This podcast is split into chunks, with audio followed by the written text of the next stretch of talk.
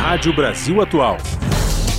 Para sugestões e comentários, entre em contato conosco por e-mail redação@jornalbrasilatual.com.br ou WhatsApp DDD 11 96893 7672. Acompanhe a nossa programação também pelo site redebrasilatual.com.br. Pontualmente 5 horas. Começa agora Jornal Brasil Atual, edição da tarde. Produção em parceria com Brasil de Fato. As notícias que os outros não dão. Movimentos populares, política, direitos humanos, economia, mundo do trabalho, cultura e prestação de serviço. Jornal Brasil Atual. Edição da tarde. Olá, hoje é terça-feira, dia 15 de novembro, dia da proclamação da República. Eu sou Rafael Garcia, junto com Juliana Almeida, apresentando mais uma edição do jornal Brasil Atual. E estas são as manchetes de hoje. É com suásticas nazistas e palavra mito em Pernambuco. Oito homens foram presos em flagrante pela Polícia Civil de Santa Catarina, suspeitos de integrar uma célula neonazista interestadual. Aliados de Bolsonaro não se comprometem com a PEC da transição, mas apoiam Auxílio Brasil de 600 reais. Contágios e internações por Covid-19 voltam a crescer no Brasil. Nesta terça-feira, a população mundial atingiu a marca de 8 bilhões de habitantes, segundo a ONU. Grilagem de terras públicas na Amazônia Legal e seu impacto nocivo sobre o meio ambiente foram debatidos na COP27. Novos nomes da equipe de transição têm personalidades e movimentos populares. Revogaço ambiental de Lula será primeiro passo para salvar a Amazônia. Com críticas à COP27, manifestos de povos da Amazônia defende desmercantilização da floresta. Deputados podem votar projeto que prevê funcionamento 24 horas para delegacias de atendimento à mulher. Equipe de transição do presidente eleito Luiz Inácio Lula da Silva estuda caminhos para baratear acesso à internet. 5 horas, 2 minutos, horário de Brasília. Participe do Jornal Brasil Atual Edição da Tarde por meio dos nossos canais nas redes sociais. facebook.com barra Rádio Brasil Atual. No Instagram, arroba Rádio Brasil Atual. Twitter, arroba RA Brasil Atual ou pelo WhatsApp, o número é 11 96893 7672. Você está ouvindo? Jornal Brasil Atual, edição da tarde. Uma parceria com Brasil de Fato. Na Rádio Brasil Atual. Tempo e temperatura.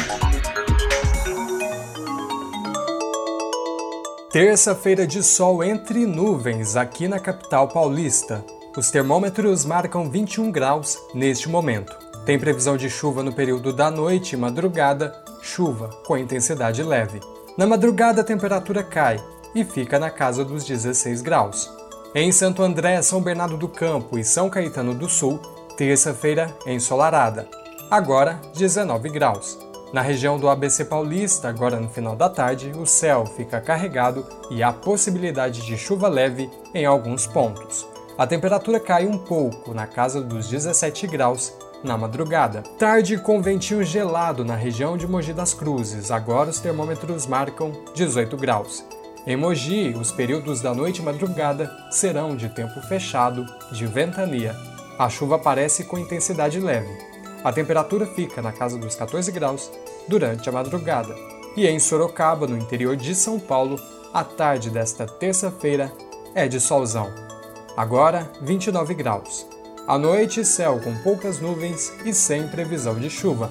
A temperatura fica na casa dos 18 graus na madrugada. Logo mais eu volto para falar como fica o tempo nesta quarta-feira. Na Rádio Brasil Atual, está na hora de dar o serviço.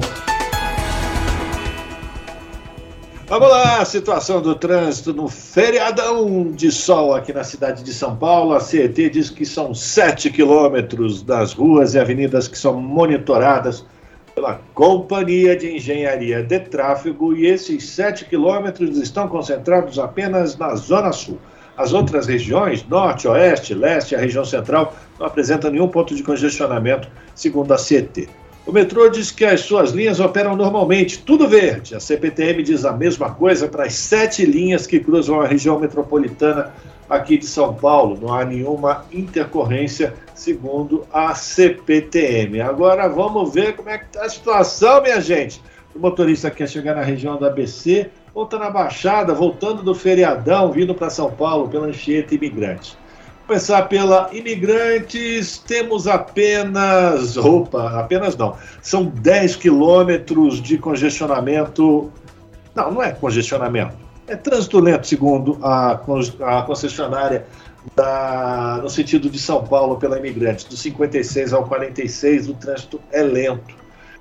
Pela, a, pela imigrantes é o único ponto que é registrado pela Ecovias. Agora vamos ver aqui, Anchieta, Anchieta no sentido litoral Normal, não, não está normal também, no sentido litoral do 38 ao 44, trânsito lento, excesso de veículos segundo a Ecovias. De resto, está tudo normal. Aí sim, tudo normal.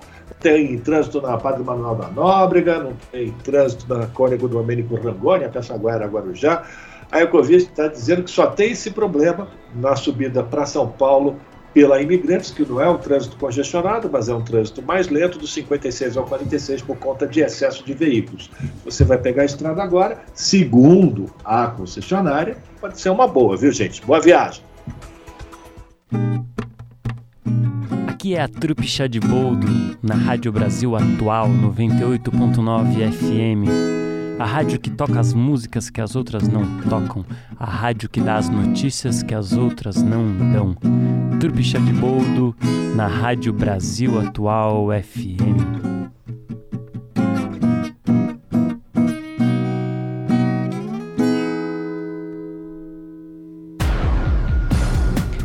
São 5 horas e 7 minutos. O Ministério Público Federal do Rio de Janeiro pediu afastamento do, dire do diretor da Polícia Rodoviária Federal, Sidney Vasques, por 90 dias.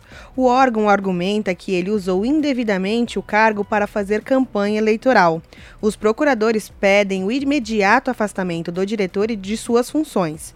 Segundo o MPF, os atos dolosos à administração pública foram praticados por Vasques de agosto a outubro deste ano.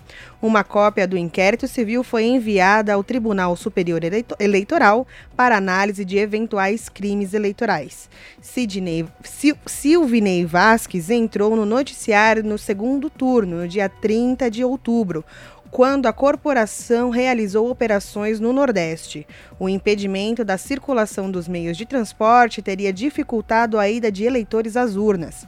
Ele foi nomeado diretor-geral por Bolsonaro em abril de 2021, depois de se aproximar do senador Flávio Bolsonaro. Vasques já foi condenado por agredir um frentista e tem oito processos contra ele tramitando em sigilo. Pois bem, 5 horas 8 minutos e o presidente Jair Bolsonaro está às vésperas de deixar o Planalto e perderá o foro privilegiado. Isso aproxima a possibilidade de prisão, já que pesam sobre ele uma série de inquéritos e investigações por supostos crimes, não é verdade? Assim, a Procuradoria-Geral da República corre contra o tempo para tentar protegê-lo. A instituição, aparelhada pelo candidato à reeleição derrotado nas urnas, vem apresentando uma série de pedidos de arquivamento de investigações sob comando do indicado do Bolsonaro, o senhor Augusto Aras, já solicitou ao menos 10 arquivamentos de processos contra o presidente. Contudo, a decisão final a respeito de oferecimento da queixa ou denúncia ou arquivamento cabe ao Judiciário. No caso de quem tem foro privilegiado, a decisão final é do Supremo Tribunal Federal. A Corte já negou o arquivamento de cinco processos e despachou três para investigação da Polícia Federal. Boa parte dessas ações surgiram a partir da CPI da Covid. Entre os supostos crimes de Bolsonaro estão charlatanismo, emprego irregular de verba pública, incitação ao crime e prevaricação.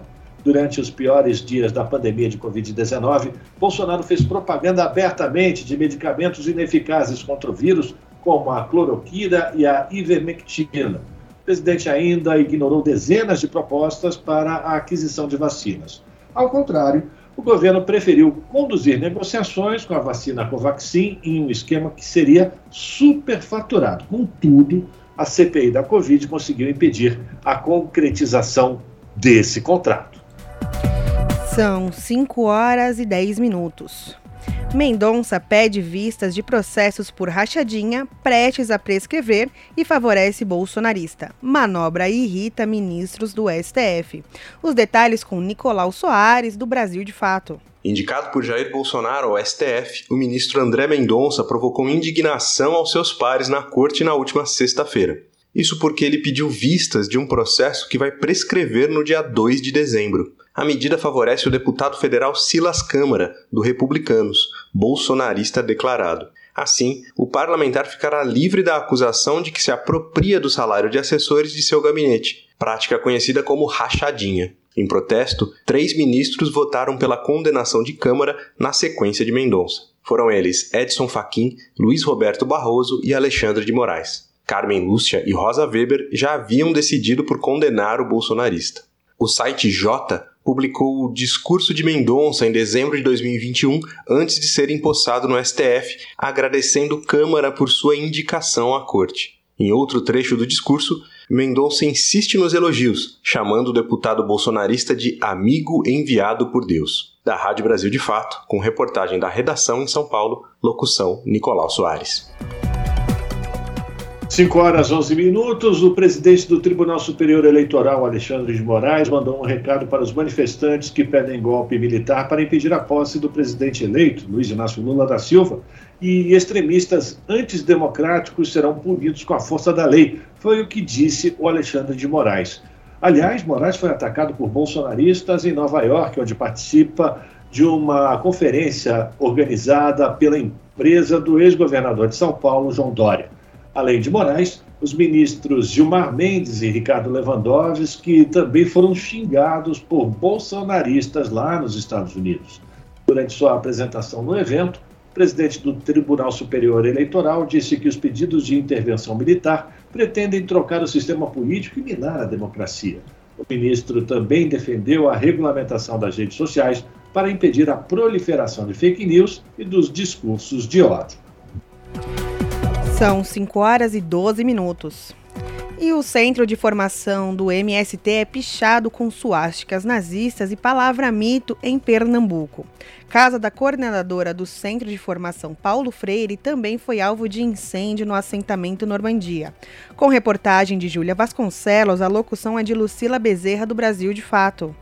Uma invasão criminosa espalhou pichações com teor bolsonarista e neonazista pelo Centro de Formação Paulo Freire, em Caruaru, no interior de Pernambuco. Além de grafarem as palavras mito e o símbolo da suástica nos espaços coletivos, os invasores causaram um incêndio no local. O centro fica localizado no assentamento Normandia, no agreste pernambucano, Segundo nota oficial do MST, Movimento dos Trabalhadores Rurais Sem Terra, os invasores aproveitaram o momento de uma festa que ocorria próximo ao local.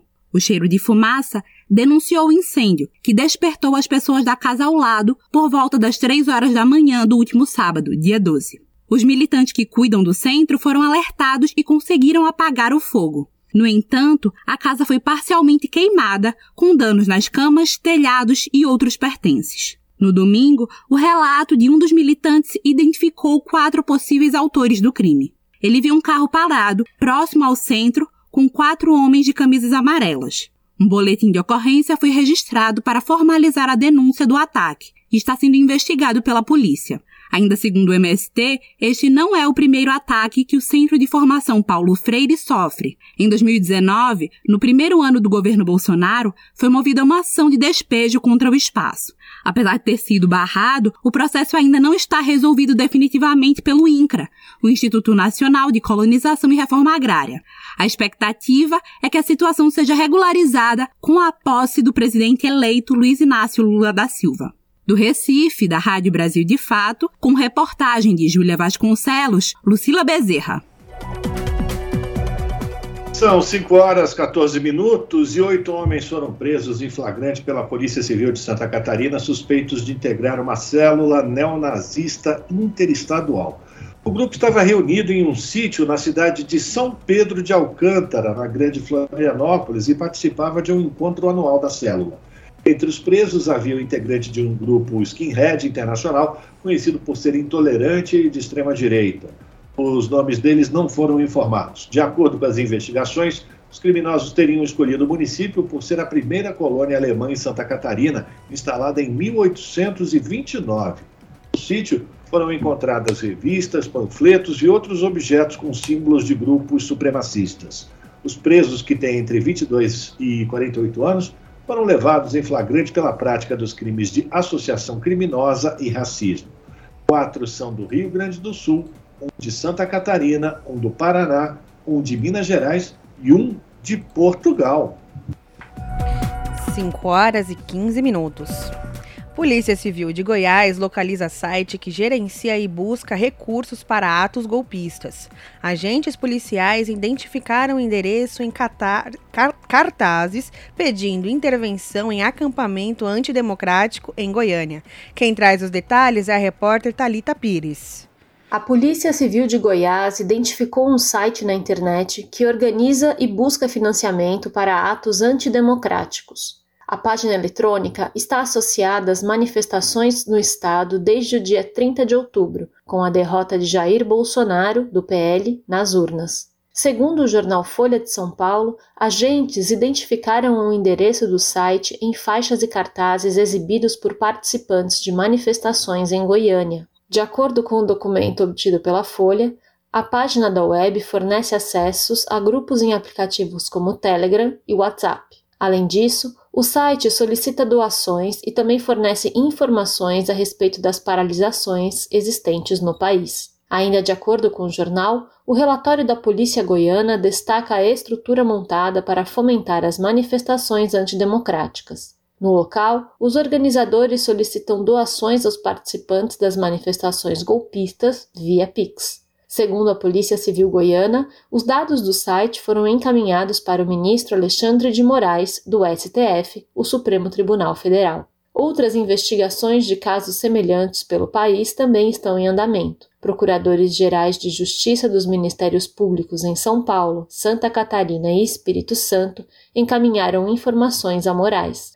Os dados apontam o que pode ser definido como uma grande organização criminosa com funções pré-definidas que financiam os atos golpistas. O Procurador-Geral de Justiça do Ministério Público de São Paulo, Mário Sarrubo, se encontrou com o ministro do STF no último dia 8. Ele afirmou que empresários financiam as mobilizações desde a derrota de Bolsonaro no pleito.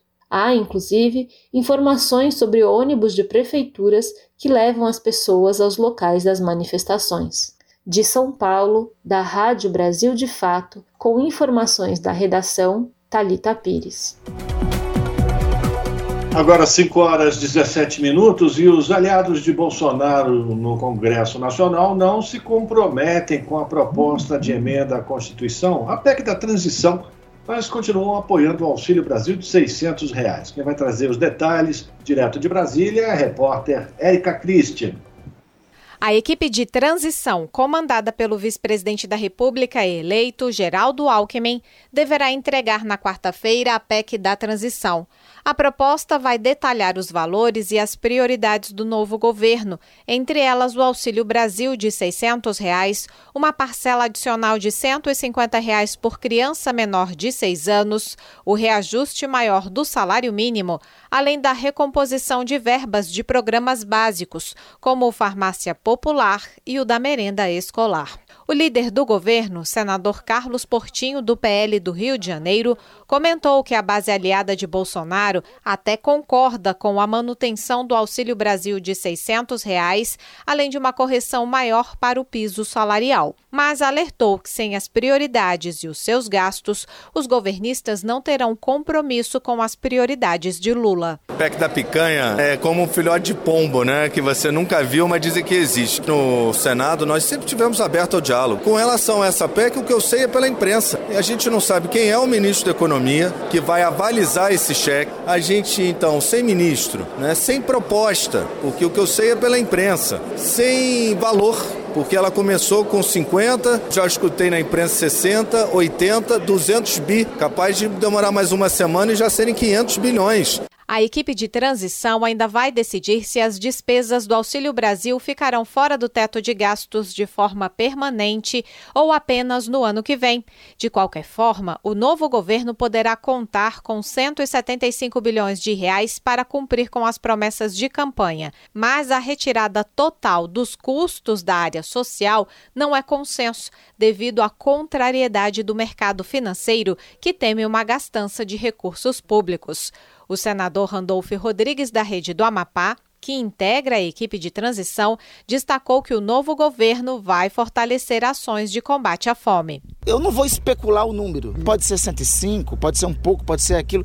Agora, há uma disposição de tornar políticas de combate à fome para que o Brasil nunca mais viva o drama da fome com políticas do Estado brasileiro e não políticas circunstanciais de governo. Lula governou esse país, enfrentou o drama da fome, reduziu a fome, combateu a miséria, volta com 33 milhões de brasileiros passando passando fome, novamente. Então, isso é uma circunstância que tem que ser enfrentada, em definitivo, como política de Estado e não como política sancional de governo. Segundo Randolph Rodrigues, se apresentada ainda nesta semana, a PEC da transição já poderá ser discutida e votada no Senado já nos próximos dias.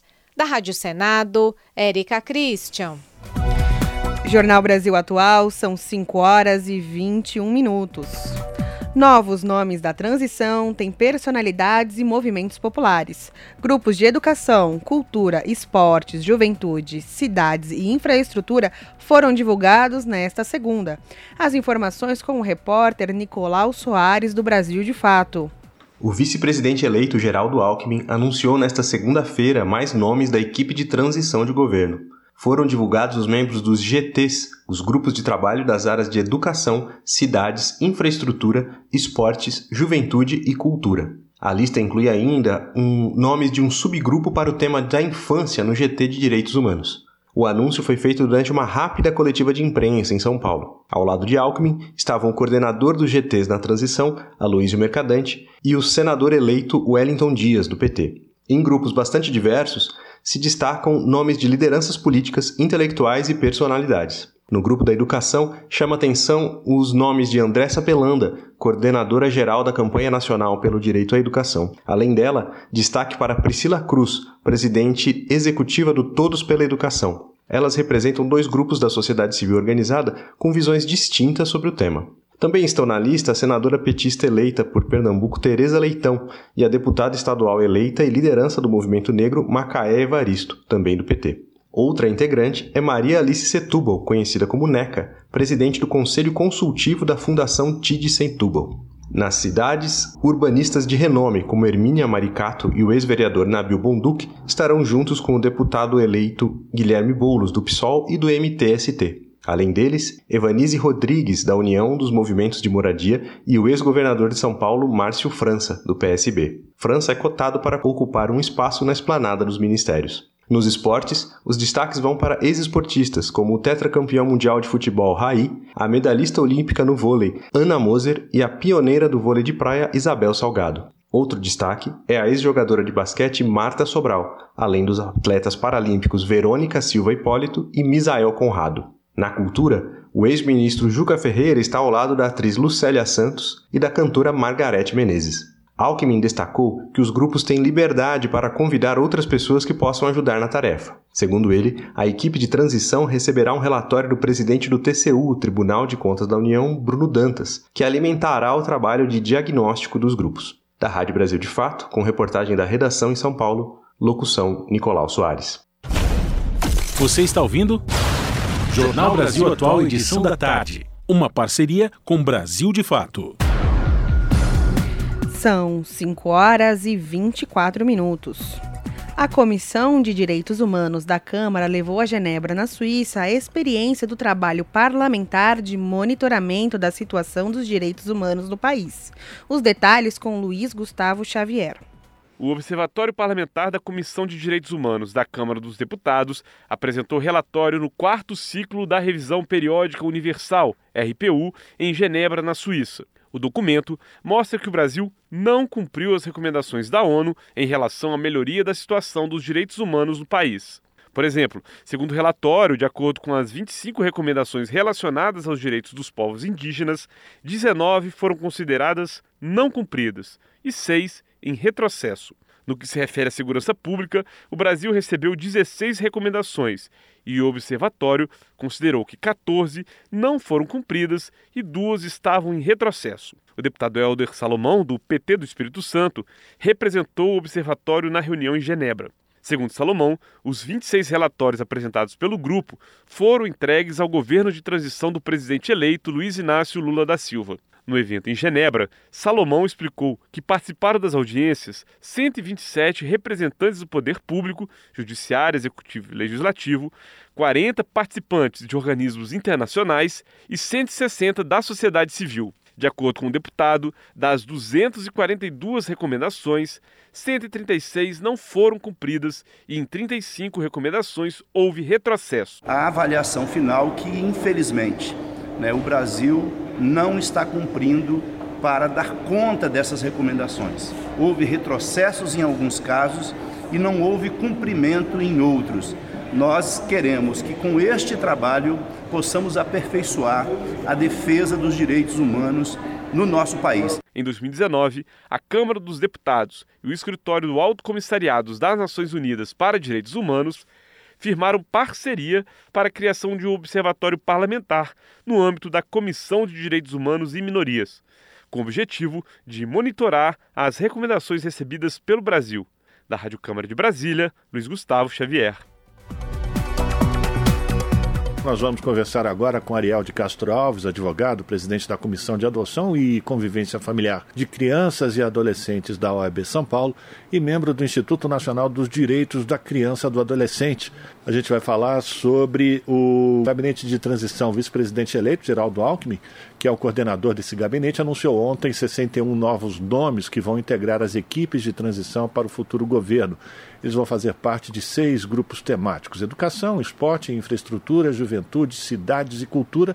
E também foram anunciados integrantes do subgrupo Infância, que está dentro do grupo dos direitos humanos e o nosso convidado, Ariel de Castro Alves, foi um dos convidados a integrar esse GT. Ariel, você era um grande defensor exatamente de um grupo de trabalho para atender especificamente essa parcela da população brasileira. Eu queria que você falasse sobre a importância da criação desse subgrupo de trabalho para cuidar desses assuntos. Sim, de fato, foi muito importante essa criação desse subgrupo vinculado à área de direitos humanos, exatamente porque o tema da criança e do adolescente ele precisa ser tratado com prioridade. A Constituição de 88, ela prevê como prioridade absoluta a criança, o adolescente e o jovem, prioridade em todas as políticas públicas e também na garantia dos direitos fundamentais e que devem estar a salvo de qualquer situação de violência, de opressão, de crueldade. E nós sabemos que no Brasil, aqueles que mais estão expostos às violências, às vulnerabilidades, são as crianças, adolescentes e os jovens. Nós temos hoje um cenário é, terrível que foi deixado pelo é, governo Bolsonaro da infância e da juventude no nosso país. Um cenário que já vem de é, um bom tempo, principalmente diante dos cortes que tivemos na área social com a, a PEC do teto de gastos públicos. Então, os governos é, Temer e Bolsonaro eles representaram muitos retrocessos nas políticas nacionais de proteção é, da infância e da juventude. 40% é, das pessoas em situação de miséria e pobreza no Brasil são crianças e adolescentes. E também aquelas mais atingidas pela fome. 18 milhões de crianças e adolescentes estão é, passando fome entre as 33 milhões de pessoas que estão é, em situação de fome, fora a insegurança alimentar que atinge 125 milhões de pessoas no Brasil. Então, a violência também é uma outra questão que precisamos é, enfrentar. São atualmente no Disque 100 73 denúncias é, por hora de violência, de violações aos direitos de crianças e adolescentes e 107 casos por dia de estupros de vulneráveis, de estupros de crianças e adolescentes sendo vítimas de violência sexual. Então são muitos os desafios. E nós temos acompanhado também a queda na vacinação infantil, doenças que já estavam aí erradicadas, como a paralisia infantil, é a poliomielite, estão é, retomando em razão do negacionismo, em razão do próprio Ministério dos Direitos Humanos, fazer aí é, pregações, divulgações de que a vacinação infantil não seria obrigatória, contrariando o próprio Estatuto da Criança e do Adolescente, que prevê que quando uma vacinação é recomendada pela Anvisa, pela autoridade sanitária, ela passa a ser obrigatória. Os pais têm o dever de levar seus filhos para vacinar. As escolas, creches têm o dever de verificar as cadernetas de vacinações e orientarem os pais com relação à vacinação infantil. E se não tiver atualizada, o conselho tutelar deve ser chamado, esses pais podem ser chamados nos conselhos tutelares para que sejam aí orientados, porque de fato são obrigados a levarem seus filhos para a vacinação.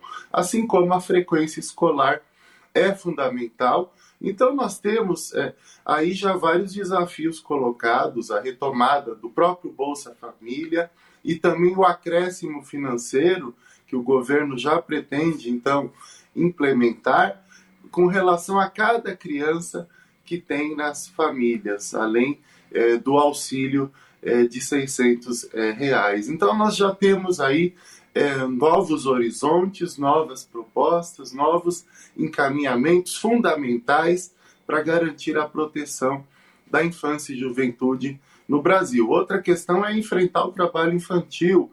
Desde 2019 não temos números atualizados sobre o trabalho infantil. O último número é de 1 milhão e 800 mil crianças e adolescentes exploradas no trabalho infantil. O próprio programa de erradicação do trabalho infantil foi deixado de lado durante os governos Temer e durante o, o governo Bolsonaro também. Então nós precisamos retomar essa experiência importante, fundamental dos governos Lula, que foi o próprio programa de erradicação do trabalho infantil. Então temos muitos desafios pela frente.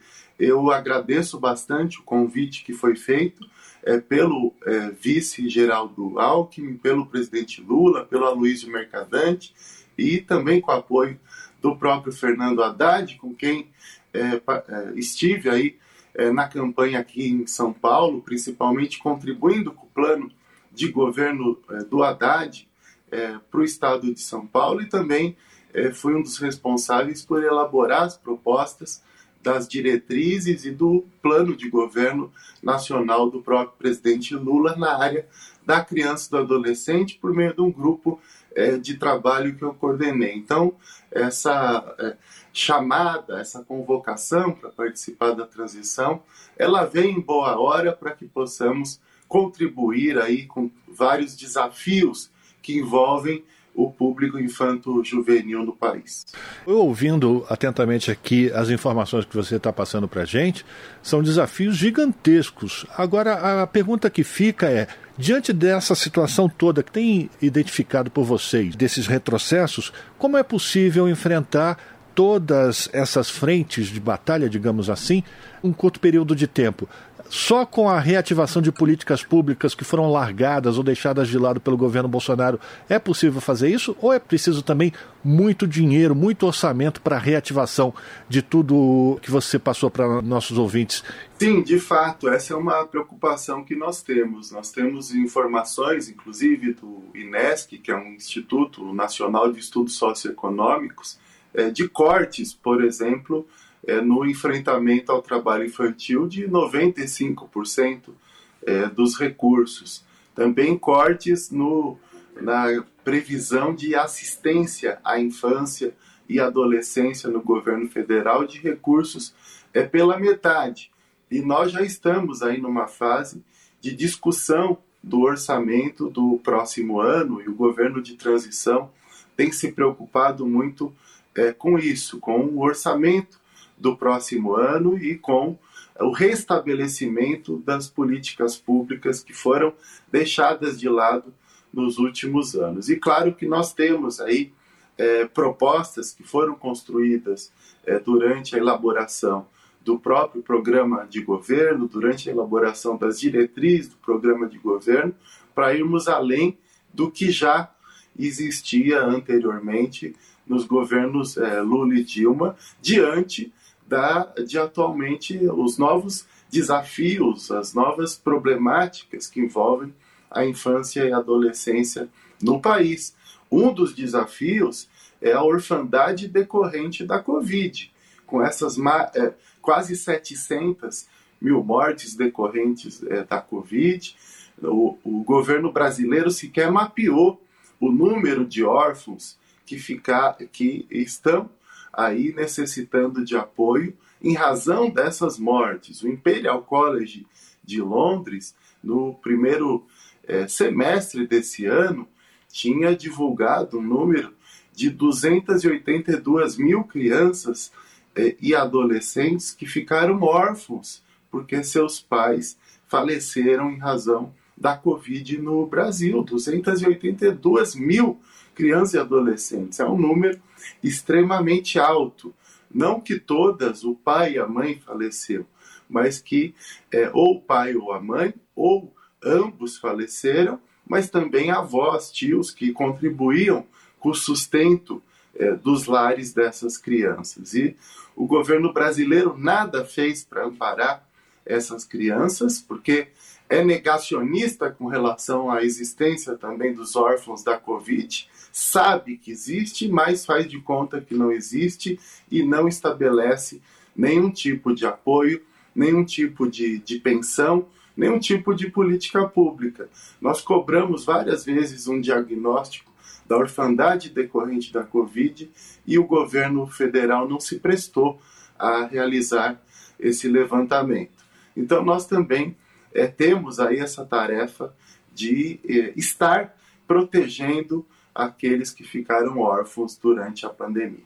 A gente está conversando com Ariel de Castro Alves, que é do Instituto Nacional dos Direitos da Criança e do Adolescente, que foi indicado pelo vice-presidente eleito Geraldo Alckmin, que é o coordenador geral do Gabinete de Transição, para integrar o subgrupo da infância dentro do grupo de direitos humanos, apresentando as propostas e fazendo o diagnóstico das políticas públicas para o governo federal. E aí a minha pergunta, Ariel, é quase curiosidade: quando é que vocês vão se reunir? Como é que vai se dar esse trabalho? Porque uh, temos pouco mais de um mês né, para apresentar todas as resoluções que serão reunidas por vocês. Como é que se dá de forma prática o encontro entre você e os outros integrantes do subgrupo de infância no grupo de trabalho de direitos humanos? É claro que esse grupo de infância ele já vem é, se reunindo é, desde o início do ano praticamente, principalmente desde maio, para elaborar as diretrizes do programa de governo da candidatura do Lula e também as, pro, as propostas do plano de governo. E agora, com essa nomeação é, ontem, é, nós hoje, já às 10 horas, já temos uma primeira reunião é, exatamente para estarmos aí estabelecendo um cronograma, um planejamento de ações é, e depois teremos reuniões com o grupo geral de Direitos Humanos, junto com os demais colegas que já tinham sido designados nessa área. E é importante é, dizer aí que crianças e adolescentes é, são 30% é, da população brasileira. Se nós tratarmos também dos jovens, nós temos aí quase 50% da população é, brasileira.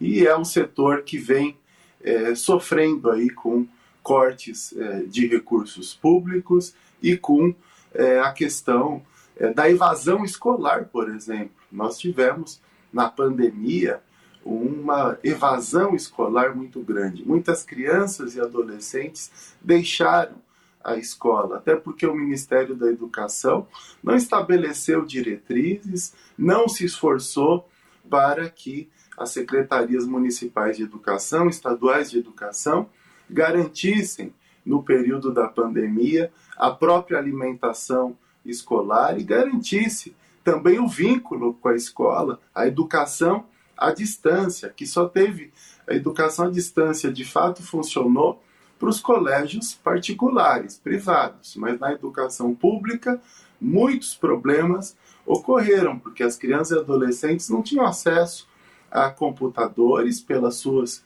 condições econômicas e sociais, pelo menos a maioria delas, e não tinham é, acesso aos planos de, de internet, ao Wi-Fi, para que pudessem de fato estar dedicadas ao ensino. E da, no ensino infantil, claro que muito mais difícil as crianças estarem aí utilizando essas ferramentas. Então, nós tivemos é, um enorme problema nessa área e que precisamos agora tratar. E claro que esse grupo vinculado à área de direitos humanos, ele tem que atuar em conjunto com o pessoal da transição, a equipe de transição da educação. Nós temos que também dialogar com a equipe de transição da assistência social, da cultura, dos esportes, da saúde, porque temos, como eu disse, essa queda na própria vacinação infantil e agora a baixa vacinação infantil diante da Covid e com a retomada aí de é, uma da pandemia. A pandemia ela não acabou, né? Nós temos aí é, muita gente se contaminando pela Covid, a necessidade de prevenção, a necessidade de intensificar a vacinação infantil. Então, nós temos aí muito trabalho, muitos desafios pela frente, mas acreditamos que conseguiremos aí é, vencer esses desafios, estabelecer é, uma agenda importante de trabalho, estabelecer, restabelecer e estabelecer uma política nacional de proteção à infância e adolescência, retomada dos principais programas federais nessa área e novos programas também serão aí é, apresentados ao povo brasileiro. Ariel, eu fico pensando naqueles profissionais que atuam nos conselhos tutelares que foram abandonados ao longo dos últimos anos, se as políticas que vocês propõem para o presidente Lula, presidente eleito, Luiz Inácio Lula da Silva, também vai é, fazer o favorecimento do trabalho realizado por essas pessoas que muitas vezes ficam abandonadas nos municípios, lá na ponta, né, Ariel? Sim, muito importante você lembrar, porque os conselhos tutelares, Conselho Tutelar, que foi criado em 90 pelo Estatuto da Criança e do Adolescente, é o órgão mais importante do sistema de garantia de direitos da criança e do adolescente eles são os mobilizadores, os articuladores do sistema é, de proteção de crianças e adolescentes. E muitos funcionam sem estrutura adequada, sem veículos para que possam se locomover até os locais onde as violações aos direitos de crianças estão ocorrendo, as violências estão ocorrendo. Muitos não têm é, computadores adequados, acesso à internet, é, telefonia também de forma adequada. Então, isso tudo dificulta a atuação dos conselhos. A necessidade de capacitação permanente, não apenas dos conselheiros tutelares, mas de todos que atuam na rede de proteção da infância e adolescência.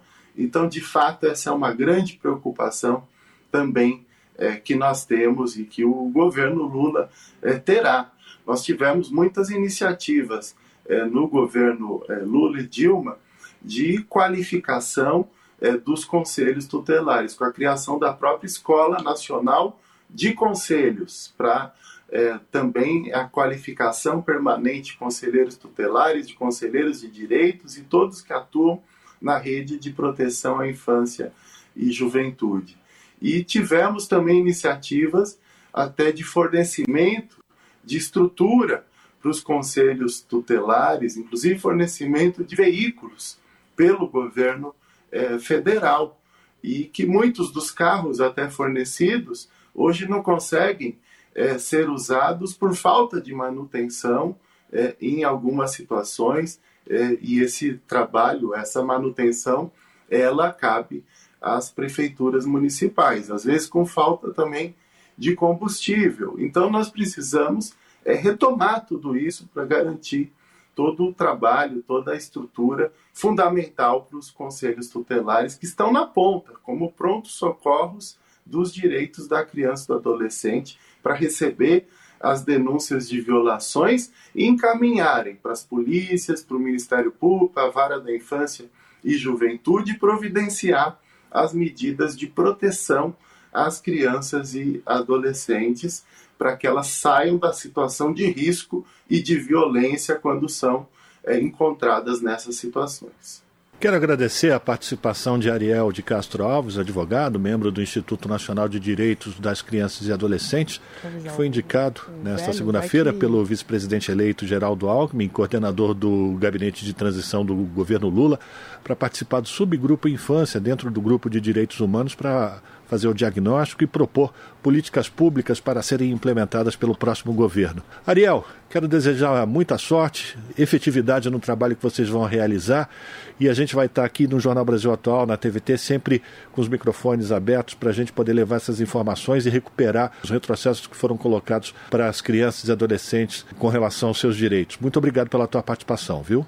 Eu que agradeço a você, agradeço também a todos os ouvintes, telespectadores e a equipe da TVT. Nesses anos todos sempre estivemos é, juntos aí tratando de políticas para a infância e juventude e certamente continuaremos aí realmente transformando o nosso Brasil e realizando um grande governo. A esperança venceu e agora nós precisamos de fato mudar a vida da população e desfazer todas essas mazelas e desfazer os retrocessos. Um abraço a você, todos ouvintes, telespectadores.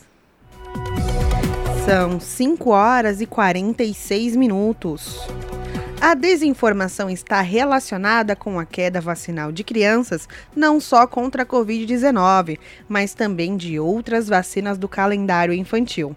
Para a sanitarista, faltam campanhas de vacinação. Confira na reportagem de Camilo Mota. Davi foi a primeira criança vacinada contra a Covid-19 aqui no Brasil, no dia 14 de janeiro deste ano. Em junho, cinco meses depois, nem metade das crianças entre 5 e 11 anos tinha recebido as duas doses. Uma das justificativas apontadas é a incerteza com relação às vacinas. No caso dos imunizantes contra a Covid-19, a rápida produção gera dúvidas, o que é saudável desde que sejam respondidas de forma concisa. Quando não há uma resposta, a relutância favorece a desinformação e as teorias conspiratórias, como aponta Gisele Soares, pesquisadora da Unicamp e mestra em divulgação científica. Na verdade, surge com as próprias vacinas ali. Óbvio que com as redes sociais, os mecanismos de busca e a internet, os argumentos mudam um pouco e a velocidade de disseminação também ela é bastante acelerada. Uma questão que é, é importante a gente tocar é diferenciar a hesitação vacinal da recusa vacinal. A hesitação vacinal ela significa que aquela pessoa tem dúvidas se ela quer se vacinar ou não, se ela vai vacinar o filho ou não, mas não significa dizer que ela não vai vacinar. Né? A questão da cobertura vacinal no Brasil, ela estava caindo, na verdade, antes da Covid, né? A gente sarampo, por exemplo, né? Cobertura de pólio também. E é um grande, uma grande contradição, porque aqui no Brasil, como você mencionou, a gente tem um Programa Nacional de Imunização, um exemplo mundial. A relação entre as vacinas e o desenvolvimento de autismo foi um dos conteúdos falsos que mais circularam envolvendo crianças. Mas isso só é possível quando esse tipo de conteúdo tem espaço para circular, como em alguns canais e em redes sociais, por exemplo, que não tem nenhum tipo de moderação. Gente tem essa questão das redes sociais disseminando e lucrando com a desinformação, a questão do, do, nosso governo não ter atuado de uma forma adequada também durante a pandemia. E aí as dúvidas da população vão se acumulando, né? Estou no WhatsApp, por exemplo, eu vou receber uma, uma mensagem de uma prima, e aí ela tem um filho pequeno e eu também tenho um filho pequeno, e aí ela diz, ah, meu filho tomou a vacina aqui, e ele está muito mal, e às vezes nem é relacionado à vacina, aquele efeito colateral, mas a associação que ela vai fazer vai ser, como a minha prima é uma fonte em que eu confio, eu vou achar que a informação dela está validada. Então, eu vou achar que aquilo é verdade. Talvez eu continue espalhando aquela mensagem, né? É, e aquilo vai tomar uma pode tomar uma dimensão muito grande. A agência de checagem aos fatos levantou dados sobre impulsionamento de discursos anti-vacina no Facebook. De 10 perfis que publicaram conteúdo falso, seis são de políticos bolsonaristas. O médico sanitarista e ex-presidente da Anvisa, Gonzalo Vecina, explica que o atraso das vacinas também faz parte de uma estratégia do governo federal. Então, qual era a proposta que o Bolsonaro tinha? Fazer as pessoas adoecerem o mais rapidamente possível, no maior número possível, o que tivesse que acontecer em termos de morte, que acontecesse logo, e com isso a gente voltaria à normalidade. Ele foi contra a vacina. Por quê? Porque isso ia contra o projeto dele. Só que o que aconteceu? Veio a primeira onda, a onda de Wuhan, depois veio a segunda onda. Quem teve a primeira, a primeira onda, teve a segunda de novo. Se não fizer convocação, as pessoas não vão vacinar. Essa é a principal razão da queda da cobertura, falta de convocação pelo Ministério da Saúde para que as mães, os pais, levem as crianças para vacinação. No início do ano, o presidente questionou a vacinação infantil logo depois que o calendário foi divulgado. Enquanto isso, a taxa de cobertura da vacinação de rotina, aquela do cartão de vacinas, caiu de 93% para 71% no país. Doenças como sarampo, erradicada em 2016, voltou em 2018, de acordo com o Instituto Fiocruz. E o primeiro pronunciamento do ministro da Saúde convocando a população para vacinar as crianças só veio nove meses depois da primeira dose aplicada. Lourenço, de três anos, foi com o pai, Júnior José Roberto, analista de sistemas, para tomar a segunda dose, na UBS Vila Sônia, em São Paulo vacinando, né, filho? Sim, sem dúvida. Eu acho que é, é a melhor forma, né? É, o Covid, é, na verdade, é uma, é uma luta que a gente tem coletiva, né? Não é só algo individual, todos nós temos que fazer a nossa parte. Daniela Albuquerque, doméstica, levou o filho Gustavo, de 17 anos, para tomar a terceira dose. A irmãzinha Maria Eduarda também já está com as duas doses tomadas. Não, não fiquei. Até recebi, mas não fiquei. Já fiquei. quis mesmo. liberados, a gente já veio tomar todos. A procura na véspera de feriado é menor e a reportagem não teve permissão para gravar as agentes que estavam vacinando. Mas elas disseram que os pais geralmente não questionam sobre efeitos das vacinas e que não está faltando doses na unidade, mas afirmaram que a procura por vacina infantil contra a Covid é maior quando há aumento de casos e o risco de infecção também aumenta, assim como a procura pela primeira dose. Camilo Mota, Rádio Brasil Atual e TVT. São 5 horas e 52 minutos. Contágios e internações por Covid-19 seguem em trajetória de crescimento no Brasil. A alta fez com que o Ministério da Saúde recomendasse o uso de máscaras. A pasta seguiu as orientações de estados como São Paulo e Rio de Janeiro, que já haviam emitido alerta. Os estados estudam o retorno da obrigatoriedade em locais fechados, decisão que pode sair nos próximos dias. Na última semana, a reportagem da Rede Brasil Atual alertou para a elevação da taxa de transmissão durante o feriado prolongado. Na última quinta-feira, o índice era de 1,8. 18, ou seja, a cada 100 pessoas contaminadas transmitiam para 118 pessoas. A expectativa é que o valor chegasse a 1,35 no feriado.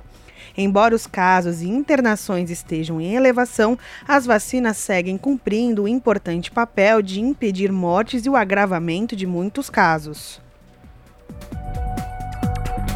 Agora são 5 horas e 53 minutos. E em Brasília, a Câmara vai avaliar a PEC de custeio do piso da enfermagem. O texto recebeu assinaturas de quase 190 deputados e começa a tramitar na CCJ já nos próximos dias. Com reportagem de Cristiane Sampaio, a locução é de Douglas Matos, do Brasil de Fato. Começa a tramitar nos próximos dias na CCJ, Comissão de Constituição e Justiça da Câmara dos Deputados, uma proposta de emenda constitucional que prevê fonte de custeio para o piso da enfermagem, isso no âmbito do setor público e das entidades filantrópicas da área de saúde. É a PEC 27-2022, de autoria do deputado Mauro Benevides Filho, do PDT.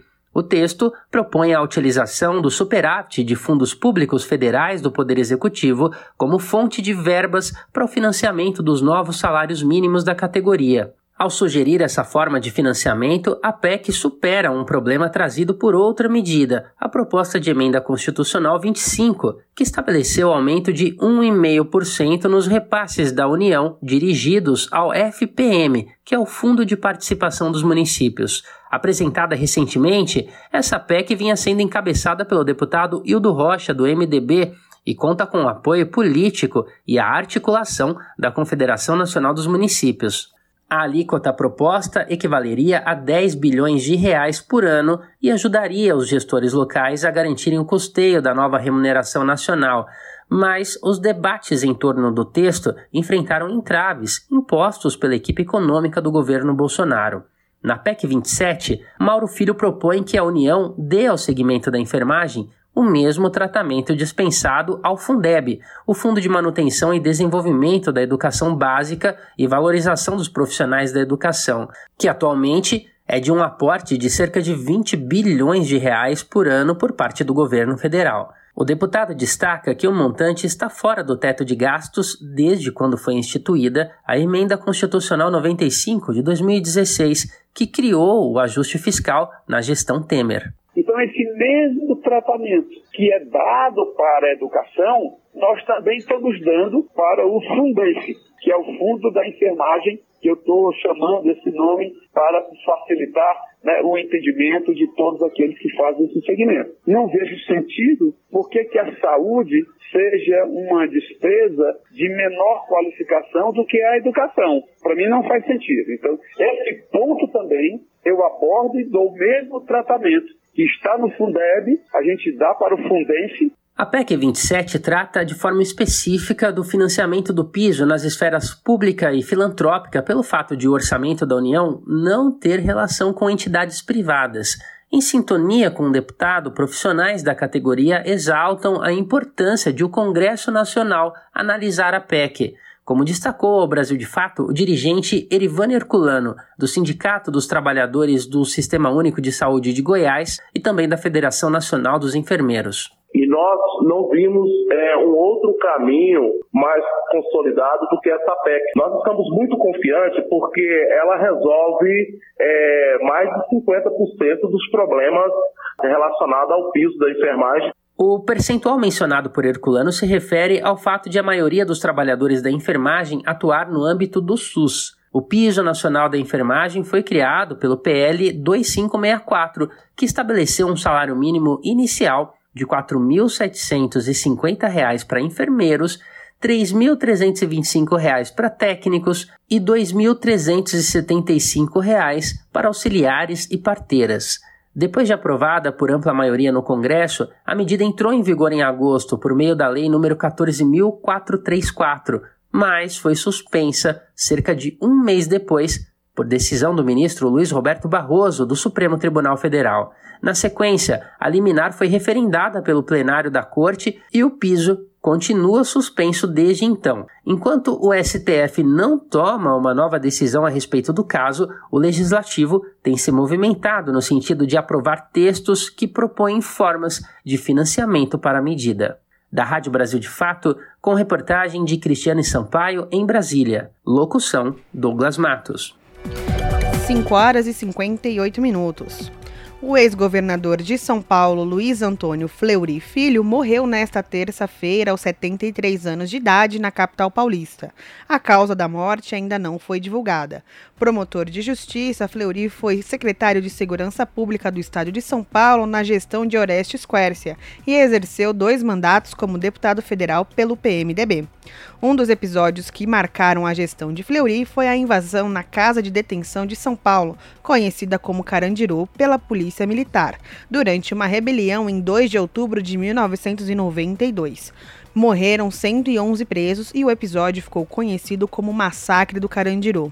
O governador em exercício, Carlão Pignatari, decretou luto oficial de três dias no estado de São Paulo pela morte de Fleury. Em nota, manifestou pesar e enviou condolências à família e aos amigos do ex-governador. Rádio Brasil Atual.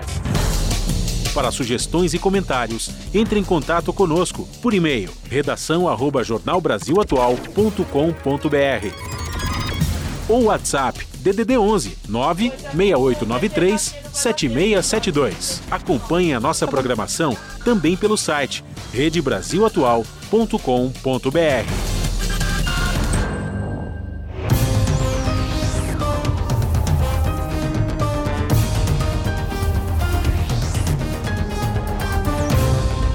Vamos lá, seis horas em ponto, hora de fazer aquele nosso contato com a redação da TVT para a gente conhecer quais serão os destaques do seu jornal neste feriado da proclamação de, da República, dia 15 de novembro. Você sabe, o seu jornal começa pontualmente às sete da noite pelo canal 44.1 digital, sinal aberto para toda a região metropolitana de São Paulo. E quem vai apresentar o seu jornal hoje é o Jô Miag Olá, Jô, boa noite. Diga aí quais são os destaques de hoje. Boa noite, Rafa, Ju e ouvintes da Rádio Brasil Atual.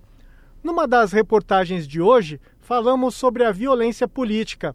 Um levantamento revela que apenas no segundo turno das eleições foram registrados 80 casos de violência política e eleitoral.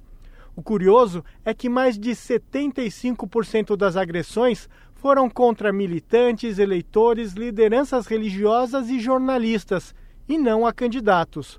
Do nosso parceiro Brasil de Fato, vem reportagens sobre as chuvas em Pernambuco.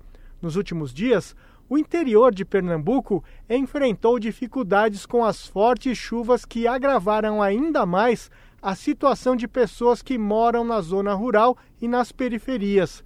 E também vamos repercutir um acordo fechado entre o Sindicato dos Metalúrgicos do ABC e a Mercedes-Benz, que anunciou a demissão de 3.600 trabalhadores.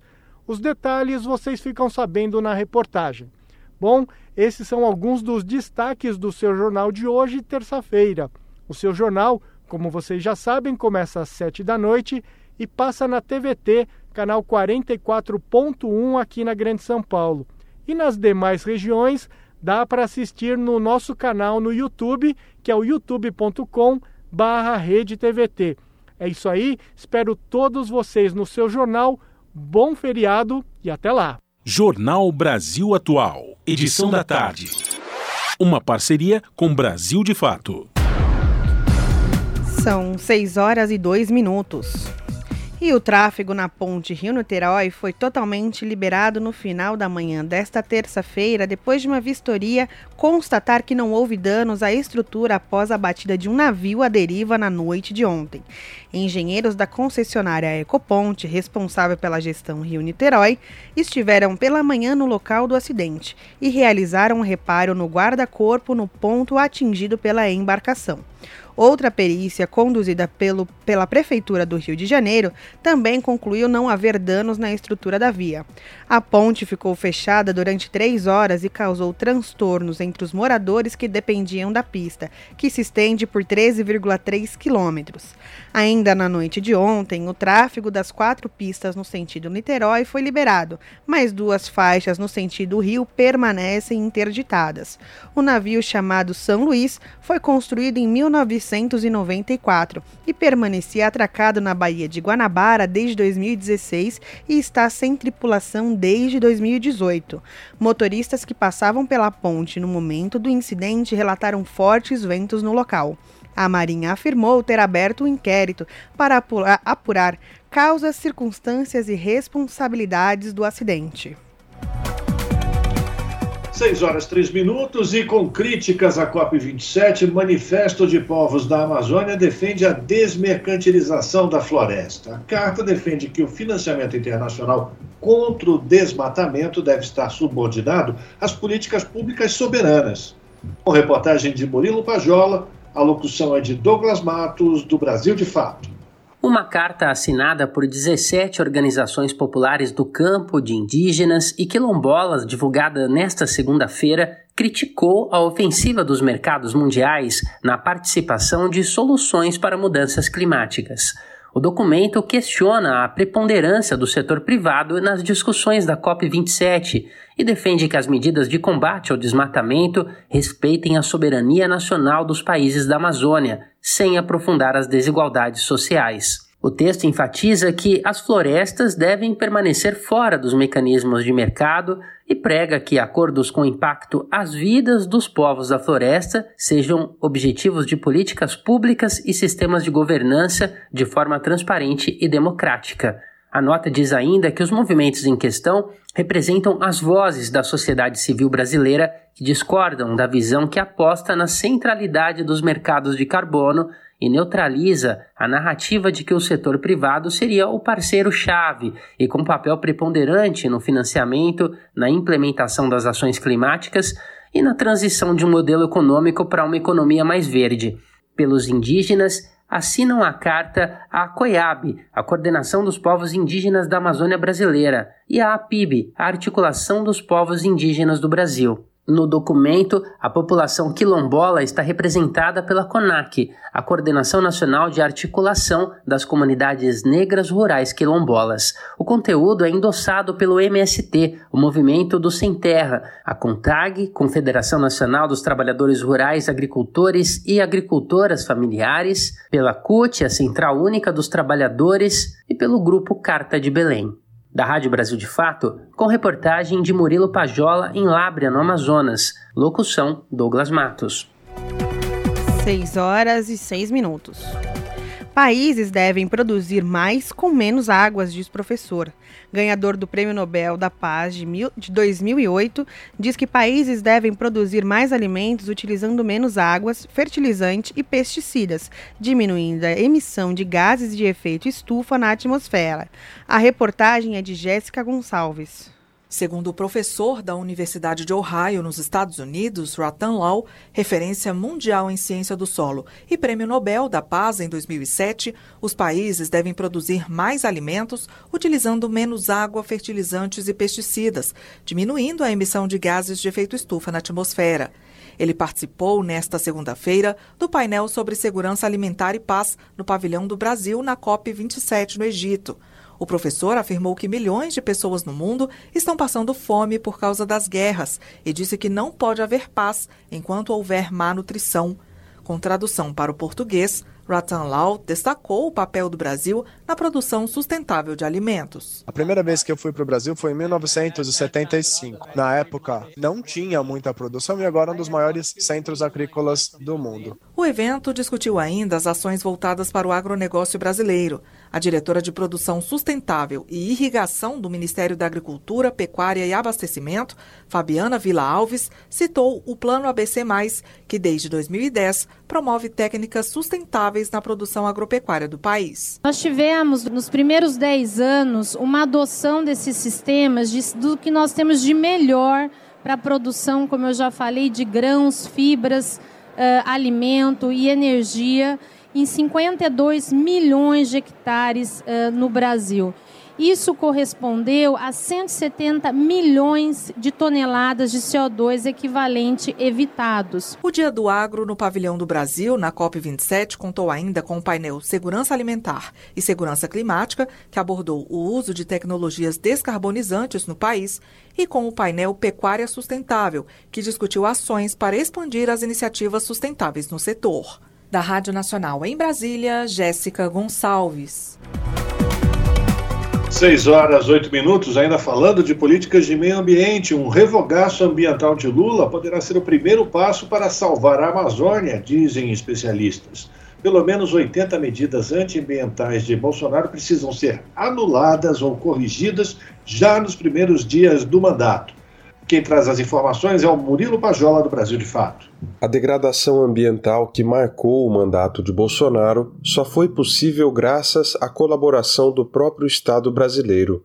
Segundo o Instituto Talanoa, ONG que reúne pesquisadores da área socioambiental, foram pelo menos 400 decretos, portarias e resoluções que permitiram o aumento do desmatamento ilegal. Editadas pelo Executivo, essas medidas agora estão na mira da equipe de transição de governo, comandada por Geraldo Alckmin. Lula se comprometeu a reconstruir a política ambiental brasileira, atraindo o apoio de pesquisadores, ativistas e povos tradicionais que vivem nos biomas o deputado federal Newton Tato, um dos coordenadores do setor ambiental da campanha de Lula, diz que o presidente eleito está comprometido com o revogaço ambiental, mas reconhece que pode haver resistência de setores do agronegócio que lucraram alto com a expansão quase sem limites da fronteira agropecuária. Nós sabemos que vai ter resistência. Nós estamos assistindo aí, entendeu?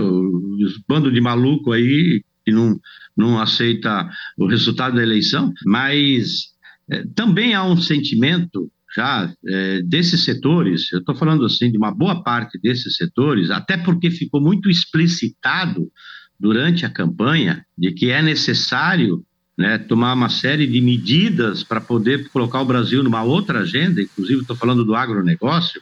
Evidente que aí você vai ter um setor minoritário que vai resistir, tá? mas é um setor é, que eu acredito que logo vai ficar isolado também do próprio campo né, desse setor é, é, do agronegócio. Das 400 normas antiambientais de Bolsonaro, entre 80 e 100 precisam ser revistas logo nos primeiros dias de governo. São medidas que estruturaram o desmonte da política ambiental promovido por Bolsonaro. Com elas em vigor, não será possível avançar. Segundo a ex-presidente do IBAMA especialista sênior em políticas públicas do Observatório do Clima, Sueli Araújo, rever as medidas não basta. Será preciso reescrevê-las e atualizá-las. Vou dar um exemplo. O decreto que dispõe sobre a composição do Conselho Nacional do Meio Ambiente, o CONAMA. O CONAMA ele foi enxugado, foi desestruturado. A representação da sociedade civil, na verdade, foi toda deturpada porque passaram a fazer a escolha por sorteio. Isso precisa ser corrigido. Né? Mas não basta revogar o decreto que fez isso, nós temos que, na verdade, editar um novo decreto corrigindo isso e atualizando a composição do CONAMA. Não basta voltar ao que ele era em 2018. Essa é a questão.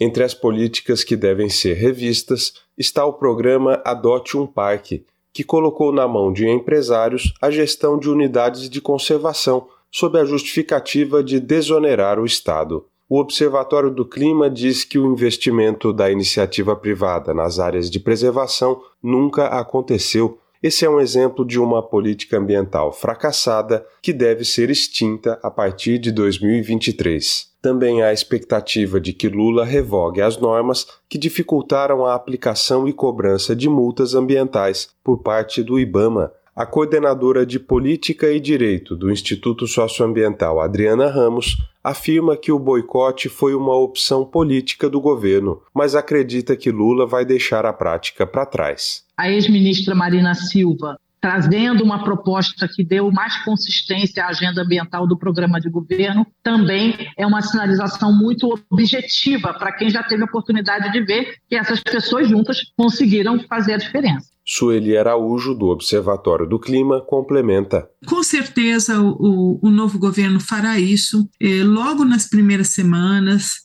talvez nos primeiros dias, porque a, a, política ambiental está em situação de terra arrasada, ela precisa ser toda reconstruída. Nós precisamos realmente começar com esse trabalho. É um trabalho coletivo grande, é um trabalho coletivo difícil, mas que é, coloca esperança né, em todos aqueles que viram a destruição causada pelo governo Bolsonaro nessa área de políticas públicas. De Lábrea, no Amazonas, para a Rádio Brasil de Fato, Murilo Pajola.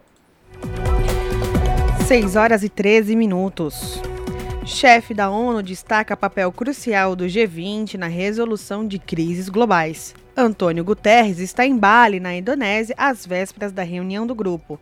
De Nova York, as informações com Mayra Lopes, da ONU News. O secretário-geral da ONU, Antônio Guterres, está em Bali, na Indonésia, onde participa da cúpula do G20. Em entrevista à imprensa nesta segunda-feira, ele afirmou que, com a população global de 8 bilhões, A ação das maiores economias do mundo será fundamental para determinar se todos viverão em um planeta pacífico e saudável. Falando na véspera do início das reuniões, o chefe da ONU apelou para que o bloco apoie iniciativas para enfrentar a mudança climática, o desenvolvimento sustentável, as crises mundiais de alimento e energia e a transformação digital. Na avaliação de Guterres, a cúpula acontece no momento mais crucial e precário em gerações. Ele adicionou que as divisões geopolíticas estão gerando novos conflitos e dificultando a resolução dos antigos, enquanto pessoas de todos os lugares estão sendo atingidas em todas as direções pela crise do clima e aumento do custo de vida. O líder das Nações Unidas acredita que o encontro do G20 é o marco zero para superar divisões e encontrar respostas para essas crises e muito mais. Como a mudança climática é o desafio definidor da nossa era, Guterres lembrou a esses países que eles produzem 80% de todas as emissões globais. Ele propôs a criação de um pacto de solidariedade pelo clima, reunindo economias desenvolvidas e emergentes para combinar recursos e capacidades em benefício de todos no planeta. O secretário-geral da ONU disse que a iniciativa prevê que nações ricas e instituições financeiras internacionais forneçam financiamento e assistência para apoiar as economias emergentes na aceleração de sua transição para energia renovável.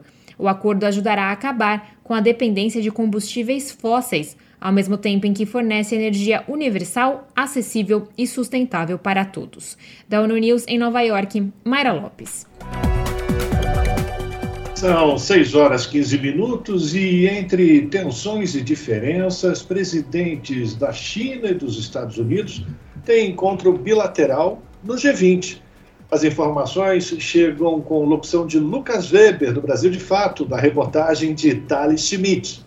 Os presidentes Xi Jinping dos Estados Unidos, Joe Biden, tiveram a primeira reunião presencial nesta segunda-feira. Os líderes dos dois países já tiveram conversas telefônicas, mas este foi o primeiro encontro desde que Biden assumiu a Casa Branca. Xi Jinping, por outro lado, voltou a ter uma agenda internacional após um período de isolamento durante o início da pandemia de Covid. A agenda ocorre em Bali, na Indonésia, na véspera do início do G20. O encontro das 20 maiores economias do mundo começa nesta terça-feira e vai até o dia 16 de novembro. Biden destacou que o mundo espera que Washington e Pequim tenham papéis essenciais para enfrentar os desafios globais, desde mudanças climáticas até insegurança alimentar. Ele afirmou que os Estados Unidos estão prontos para trabalhar com a China. Xi Jinping, por sua vez, destacou que o atual estado da relação entre os países não condiz com, aspas, o interesse fundamental dos seus povos. Segundo o presidente chinês, também não é o que a comunidade internacional espera dos dois países. Ele disse estar pronto para ter uma profunda troca de visões com Biden sobre o relacionamento entre os dois países e sobre questões regionais e globais. O encontro ocorre após uma série de atritos entre as duas maiores economias do mundo. Em agosto, a representante da Câmara dos Representantes dos Estados Unidos, Nancy Pelosi, visitou Taiwan. A ilha busca reconhecimento internacional como um Estado autônomo, mas Pequim a enxerga como parte do seu território. Xi Jinping já afirmou que apoiar a independência taiwanesa é brincar com fogo. Os Estados Unidos vendem armas para Taiwan e as proximidades da ilha são palcos constantes de exercícios militares.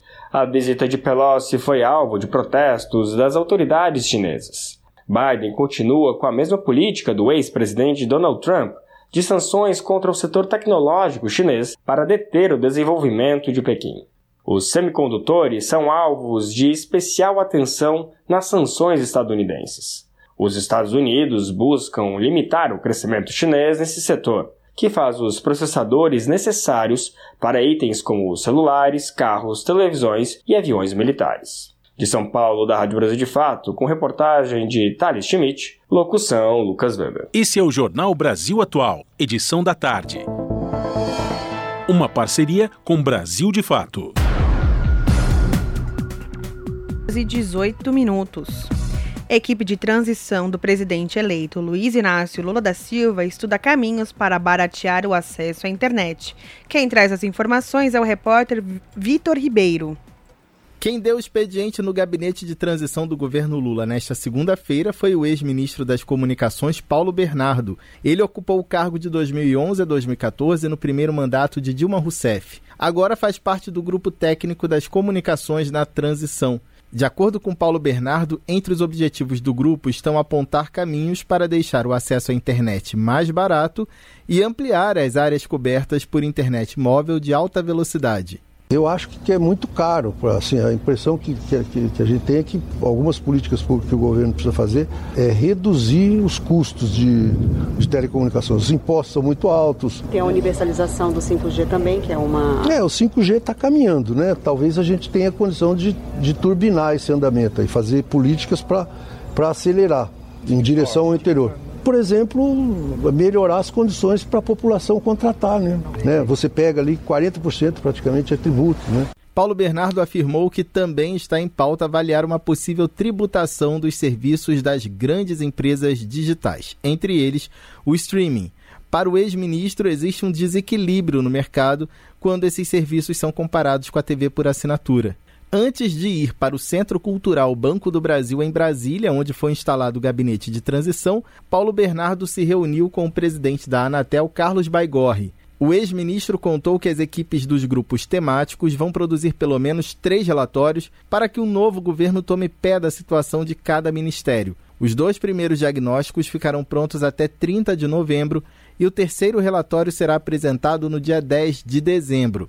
Sobre a estrutura do futuro Ministério das Comunicações, Paulo Bernardo disse que a equipe do presidente eleito, Lula, é quem vai definir se a SECOM, Secretaria Especial de Comunicação Social, vai continuar vinculada ao Ministério das Comunicações ou se vai voltar para a estrutura da Presidência da República como era até meados de 2020. Da Rádio Nacional em Brasília, Vitor Ribeiro. São 6 horas 20 minutos. E nesse 15 de novembro, a população mundial chegou aos 8 bilhões de pessoas, diz a Organização das Nações Unidas. Em 12 anos, o número de pessoas cresceu em 1 bilhão. Países mais pobres seguem com maiores taxas de aumento populacional. Quem vai trazer os detalhes desse, dessa nova marca é a Ana Carolina Haddad, que é do Brasil de Fato.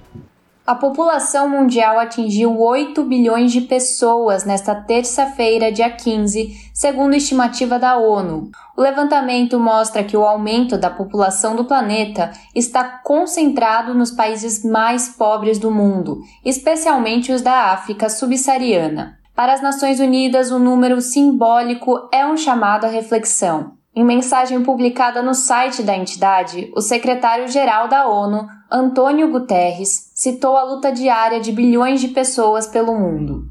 Ele destacou que centenas de milhões estão enfrentando insegurança alimentar e até fome. O secretário afirmou que cada vez mais pessoas estão em busca de oportunidades e alívio por dívidas, guerras e desastres climáticos. Nas palavras de Antônio Guterres, Abre aspas. A menos que superemos o abismo entre os que têm e os que não têm, estamos criando um mundo de 8 bilhões de pessoas, cheio de tensões e desconfiança, crise e conflito. Fecha aspas. Diversos fatores impactam na contagem efetiva do número de pessoas vivas, e as Nações Unidas reconhecem que há uma margem de erro. As estimativas apontam que este 15 de novembro é o dia mais provável para a chegada ao número, mas isso pode ter acontecido nos últimos dois anos, ou chegará efetivamente a acontecer até 2024. Pesquisas da ONU mostram que o crescimento populacional está mais lento.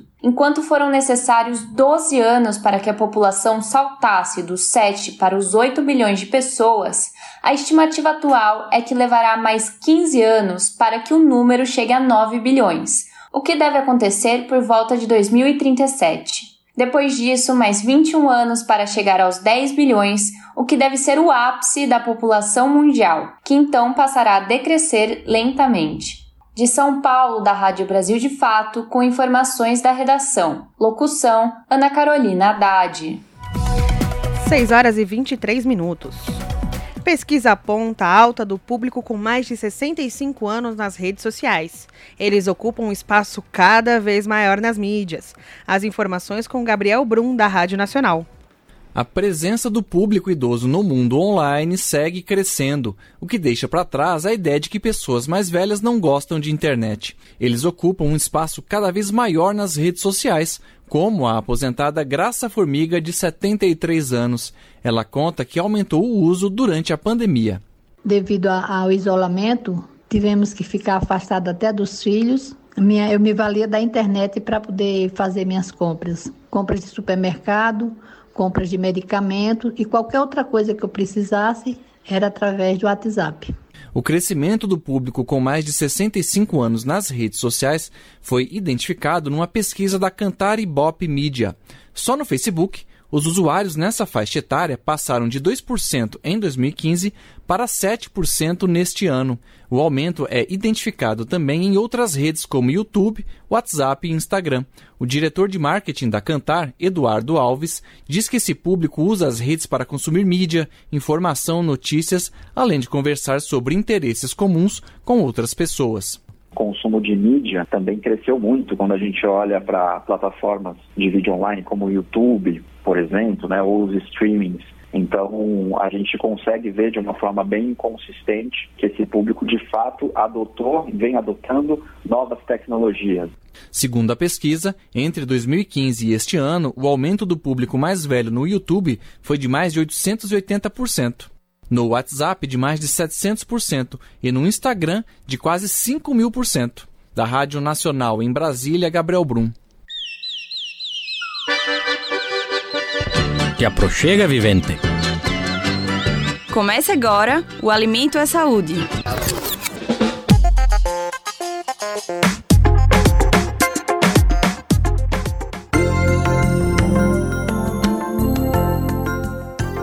Arroz, feijão, salada, legume refogado e fruta de sobremesa. Essa é a refeição principal do ativista de mídia Eduardo dos Santos desde que ele se tornou vegano em 2015. A mudança veio quando ele não quis mais ver animais serem mortos para se tornarem alimento. Criado na periferia de Campinas, interior de São Paulo, até os 19 anos, Eduardo nunca tinha ouvido falar de veganismo. A gente cresceu comendo arroz com ovo frito, miojo, assim, alimentação pesada, salsicha, calabresa, ultraprocessados em peso. Não crescemos com uma alimentação saudável, assim. A nossa adolescência foi regada de salgadinho, bolacha.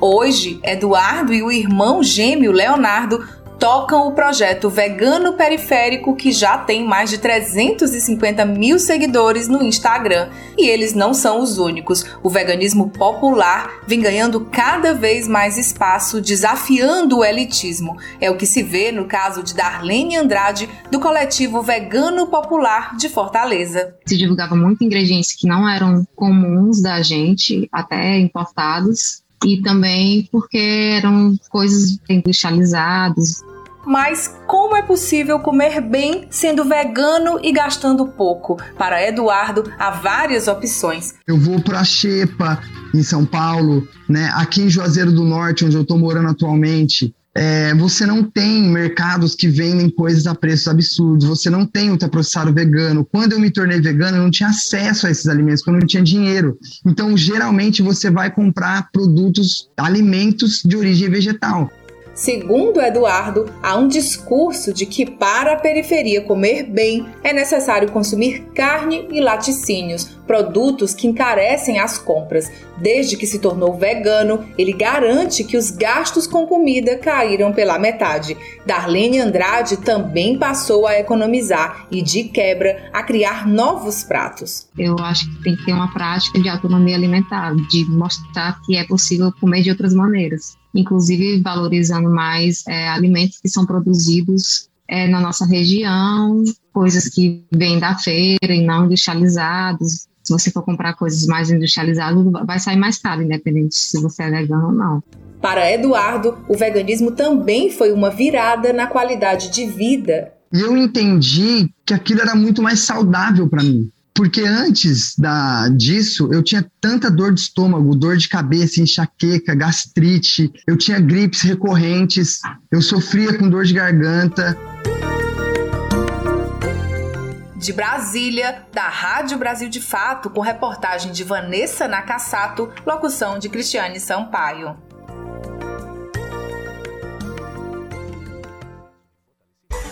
Na Rádio Brasil Atual tempo e temperatura. Na quarta-feira, a temperatura começa a cair na capital paulista. O dia será de sol entre nuvens na região e clima ameno, sem previsão de chuva na região. A máxima será de 21 graus e mínima de 15. Mesma condição para as regiões de Santo André, São Bernardo do Campo e São Caetano do Sul. A quarta-feira será um dia sol entre nuvens clima ameno e previsão de chuva leve em algumas localidades. A máxima será de 22 graus e a mínima de 15. O tempo muda nesta quarta-feira em Mogi das Cruzes. A temperatura cai, mas o sol será predominante. Tem previsão de chuva com intensidade leve a qualquer momento. A temperatura máxima será de 20 graus e mínima de 10 graus. Em Sorocaba, interior de São Paulo, a quarta-feira será de tempo nublado e clima abafado. Tem previsão de chuva leve em alguns pontos à tarde e à noite, mas que não se estende para a madrugada. A temperatura máxima de 29 graus e mínima de 16 graus. Camilo Mota, Rádio Brasil Atual. Livre para todos os públicos.